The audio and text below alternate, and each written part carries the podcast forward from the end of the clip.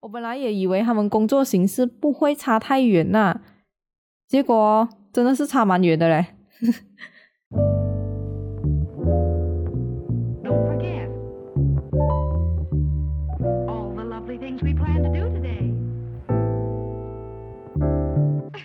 Hello，大家好，我是阿特，欢迎收听设计火起来，Design Fire Up。大家过得还好吗？这段时间有到处去拍拍照吗？最近最新的 Omicron 变种病毒已经到马来西亚了，大家要多加小心哦，多多洗手，少点出门啊。那今天这集就想要跟大家好好介绍一下我目前的工作了。其实我才发现哦，我都没有在我节目介绍过我的工作诶，应该说，嗯，应该讲是有啦，只是在闲神的那个闲聊节目中有介绍过一点点啦。让我在这里，我就说一些不一样的吧。那我在这家公司工作了三年又四个月了，这是我第一次在一家公司工作这么久啊。那我先从我的一天工作日的内容来介绍一下我的工作内容啊。嗯，我现在的工作内容诶，差不多有七十。七十八仙都在跟人沟通了，这些跟以往我当平面设计师的时候，这是差别最大部分呐。以前做平面设计的时候，都是坐在电脑面前啊，然后开着 AI Photoshop 啊，然后做设计啊，偶尔会开会这样啊，可能一个星期一两次。过后现在接触了 UIUX 设计过后，我本来也以为他们工作形式不会差太远呐。结果真的是差蛮远的嘞，就从平日接触的人和部门就有一点不一样了啦。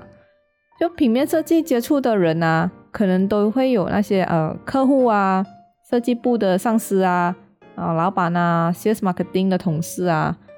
这样界面设计师就 UI UX 设计要接触的人呢，他们就多了要跟工程师和客服哦。尤其我又在一家以呃线上系统为产品的公司上班哦，所以工程师是公司的最大主力，就最重要部门啦。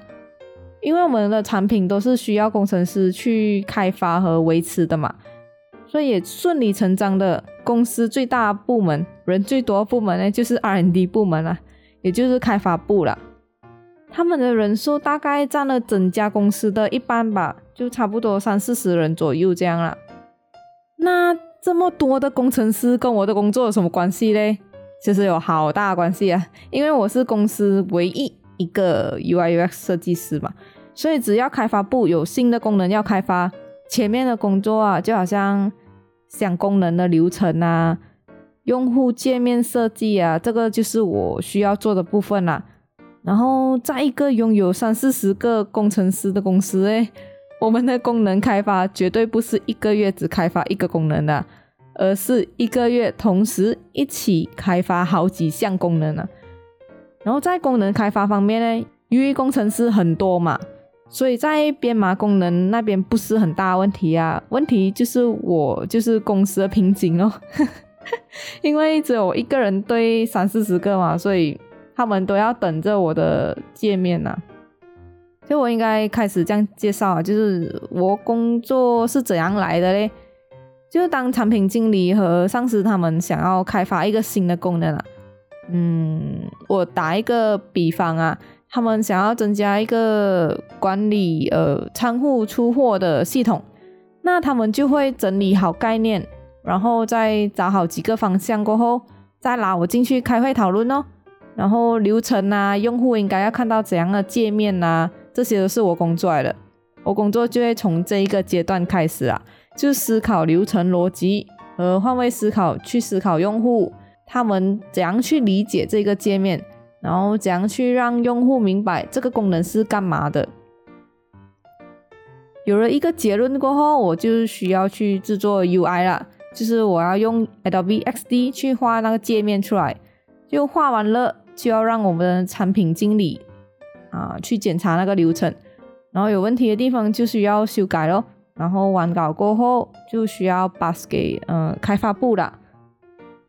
然后我不是到这里就结束哦，我还需要跟开发部的人啊 brief 过整个流程，然后给他们需要用到的图片啊、标志啊、颜色、字形大小等等。然后工程师们就需要有一些时间来进行编码啦，就是 coding programming 的部分啦。然后他们把功能加入过后，会上架到公司内部的测试页面，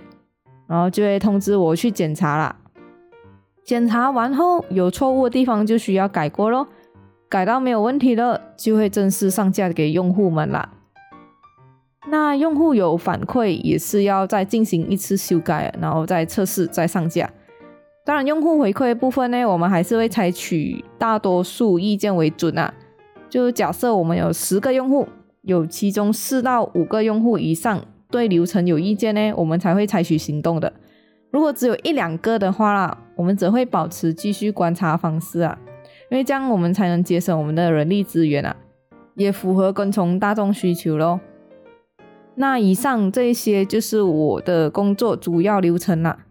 听起来好像很有条理哦，就一步一步来。可是这只是我其中一个 layer 而已啊，我工作是由很多层这样的 layer 叠加而成的。意思是哎哦，我举一个简单的例子啊，就可能嗯，这个月有三个功能要出啊，啊，比如讲有 A、B、C 这个三个功能需要出，将每一个功能都要走五个步骤嘛。那个五个步骤哎，就是一思考流程，二画界面，三转交给开发部，四检查和五正式发布。这五个是最最最基本的步骤啊，就是没有任何错误之下最简单的步骤，最基本的。这样我的叠加工作就会变成今天一整天，我就会在做这 A 功能的第三个步骤，然后 B 功能的第四个步骤和 C 功能的第一个步骤啊，就会变成这样了。就我的一天就是好几个 layer。然后做个不一样功能的步骤叠加而成的，然后再加上呢，还有一些工作是类似这样呃，有时候啊那些开发了很久的功能啊，然后他们要加入一些新的功用啊，就可以让客户更快速完成任务，就是让客户更方便这样啊。就以前的时候我没有想过这样的方法，就久了过后哦，进步了嘛。然后就会想到，哎，比较好的功用啊，然后我们就会想要加在那些旧的功能上面，就帮助了他们缩短那个流程。像有时候这样的东西，开发部也会来询问我意见，就问看，哎，这个新的 button 要放在哪里啊？像这些旧功能加新功用的工作，有时候我们是用沟通的方式就可以让对方明白啊。是有时候啊，我还是需要再画一次界面，才能让对方工程师比较容易明白啊。像我们公司工作上沟通都是用 Microsoft 的嘛，有时候很快的问一下啊，方便 call 一下吗？或者呃，可以有一个小讨论吗？然后我们就会直接对话哦。这个是有点像啊做 meeting 这样啦，就是用的软件不一样罢了。这样的小讨论呢，时间短的话，大概三十分钟就可以解决了；久的话呢。可以差不多两个小时多，还不能解决，所以只要一天呢有四五通这种小讨论啊，基本上我的一天就没有了。而且手上的工作也很难进行啊，因为界面设计就会卡着啊，我别人的工作就会卡在我手上啊，所以我就变成人家瓶颈哦，所以我还讲我是瓶颈，公司的瓶颈，他们的那个河流很大嘛，就。从各方来过后，就经过一个瓶颈，就是我了，因为只有我一个人处理。然后经过我过后，然后再发出去给大家，就我是最难过的那一关，因为只有我一个人要处理这样多事情啊。然后有一些工作诶，就会类似，嗯，他们啊前面工作都已经做好，就让工程师去开发的时候，他们开发到一半才发现，咦，呃，有一些功能。他们不能做到，因为有第三方的问题，所以我们要进行修改流程哦。然后这些是我的日常工作啊，就是我需要去想办法解决啊，或者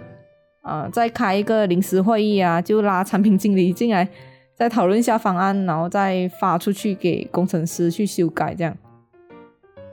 也就是这样啊，所以我才会讲说，嗯，我的工作有七十 percent 都是在跟人在沟通啊。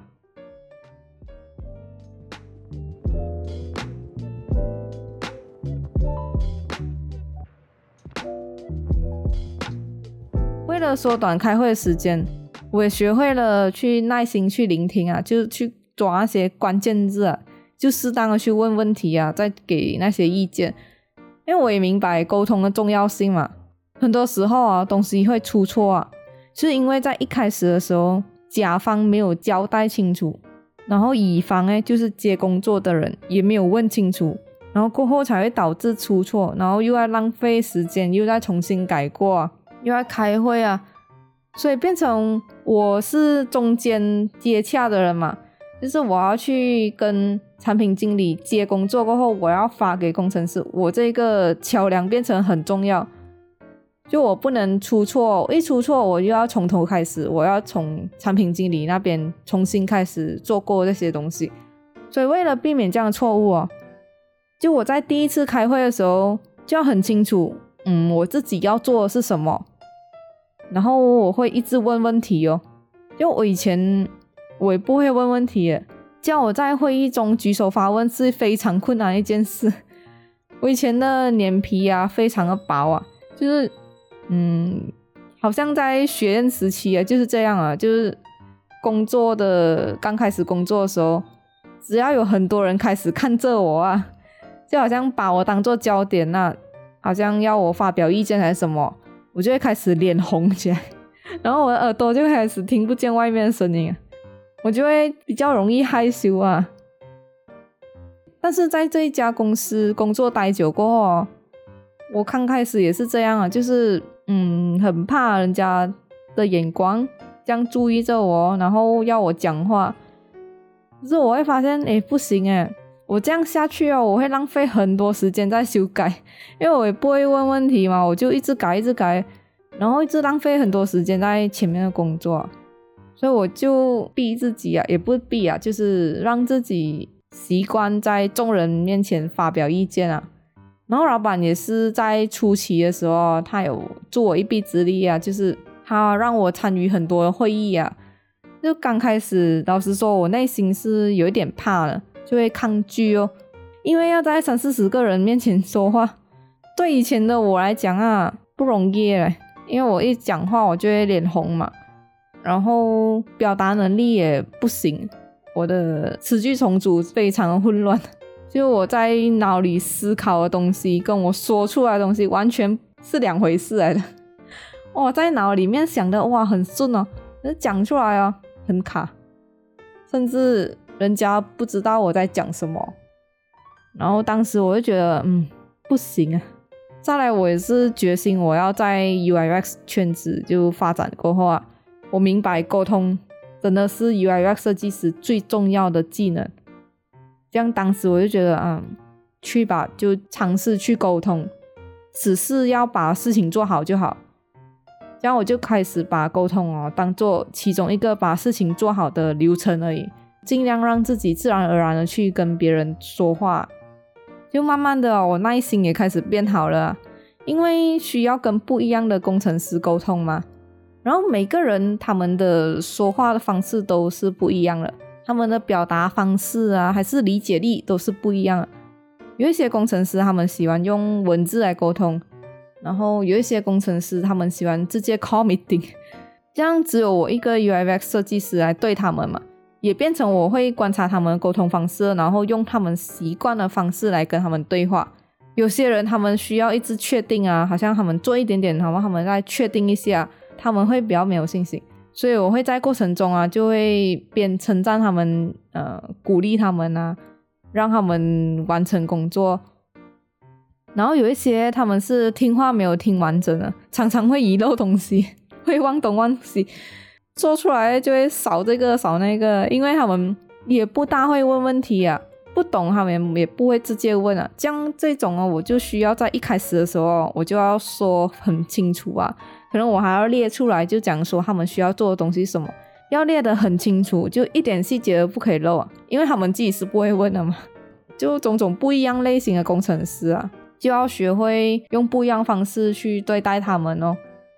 因为我要求他们来改呀，其实非常困难。就是最难的事就是改变别人来配合自己，最容易做到的事就是改变自己的方式去让对方懂。所以我就选择，嗯，我去观察每一个人他们的习性，然后我改变我的方式来让他们懂，这样会比较快速一点啊。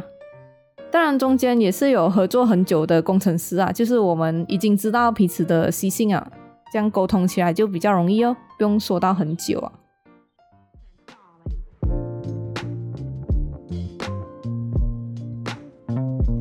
就是这样啦，我的零零角角也是被磨平了。以前我在做平面设计的时候，我不擅长沟通啊，只会跟自己的内心对话，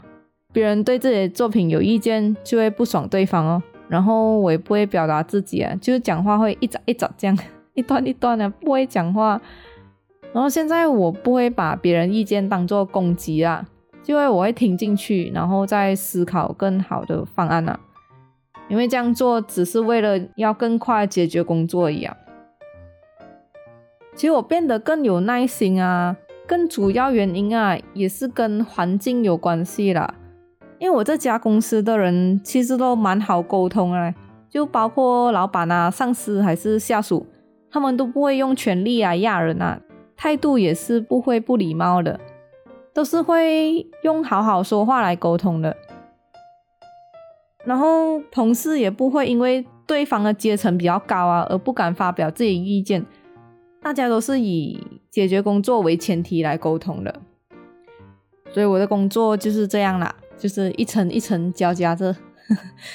有时候也是要检查呃设计部同事的设计啊，和处理一些 CS 和 marketing 给设计部的一些意见呐。然后有剩下的时间呢，才能做自己手头上的工作啦。然后有时候是在小讨论后和下个会议中间的时间，可能有呃三十分钟、二十分钟，就要赶快画一画那个界面呐，或者检查同事的工作啊。那有时候幸运的时候，哎，就一整个上午都没有人来找我，那就要趁机赶快解决掉手上的工作了。就这样哦，就我的工作内容，然后一天一天也很快就过去了。有时候下班后就会想起，哎，我下个星期一好像是要出 podcast，就很快又在两周了。好，那以上就是我目前的工作内容了。就虽然一直要沟通啊，其实有时候也是很头痛啊。就是你要在短时间内啊出一个解决方案呐。但是我还是很喜欢这一份工作啦，就确实我到现在还是很喜欢这个工作啦。就喜欢的点哦，可能在于，嗯，我会觉得我的设计是可以解决问题的，因为我一种在帮人解决问题的感觉啊，就我还是很喜欢这种成就感哦。就有人用我的产品，就代表这个产品好用，而且可以帮助他们达成任务啊。那产品也像我自己的孩子啊，就我会看着，诶，这些孩子可以帮人解决问题哦，我就会很开心啊。那有想要尝试转型来当 UIX 设计师的，不要被我刚刚说的内容吓到啊，还是有不一样的乐趣啊。其实。好像 UI UX 设计的工作的公司啊，类型有分两种啦。我的是其中一种哦，就是以自己产品为主的公司。然后还有第二种哎，就是以帮别人设计系统还是 App 为主的。那这种的工作日常和我以上所说的就有很大不一样啦。就他们做的这种就有一点像 Design Agency 啊，就他们会接触不一样的客户。这样他们就有机会研究不一样的行业啊，有一些可能呃，他们要做像 Grab Food 啊这样的 App，这样他们就要研究送餐 App 的生态啊。然后有一些客户可能他们要做银行的 App，这样就要了解一下银行转账背后啊他们是怎样操作的。就 UIX 这一个行业是对好奇心很大又很喜欢思考解决方案的人呢，这个职业还是很很有趣的啦。就好像我会因为这个工作能让我一直面对到不一样挑战，所以我也很享受思考和解决问题的那一个成就感。那有兴趣转型的朋友们呢，还是可以试试看的哈。这样，你们想要知道怎样开始的话，其实我在设计火起来的第八集，在家自学 UIX 秘籍里有分享过一些方法，有兴趣的听众朋友们可以去听听看哦。OK，好，那这集的分享就到这里啦。如果你喜欢我节目的话，赶快 subscribe follow 我的节目和 Instagram。我 Instagram 是 design 的 fire up。如果有什么问题的话，都可以在我的 Instagram 留言分享。如果你有什么想听的关于设计的话题，或者有什么不一样的看法，都可以欢迎留言私询我。好，那今天的节目就到这里啦，我们下两周再见啦，拜拜。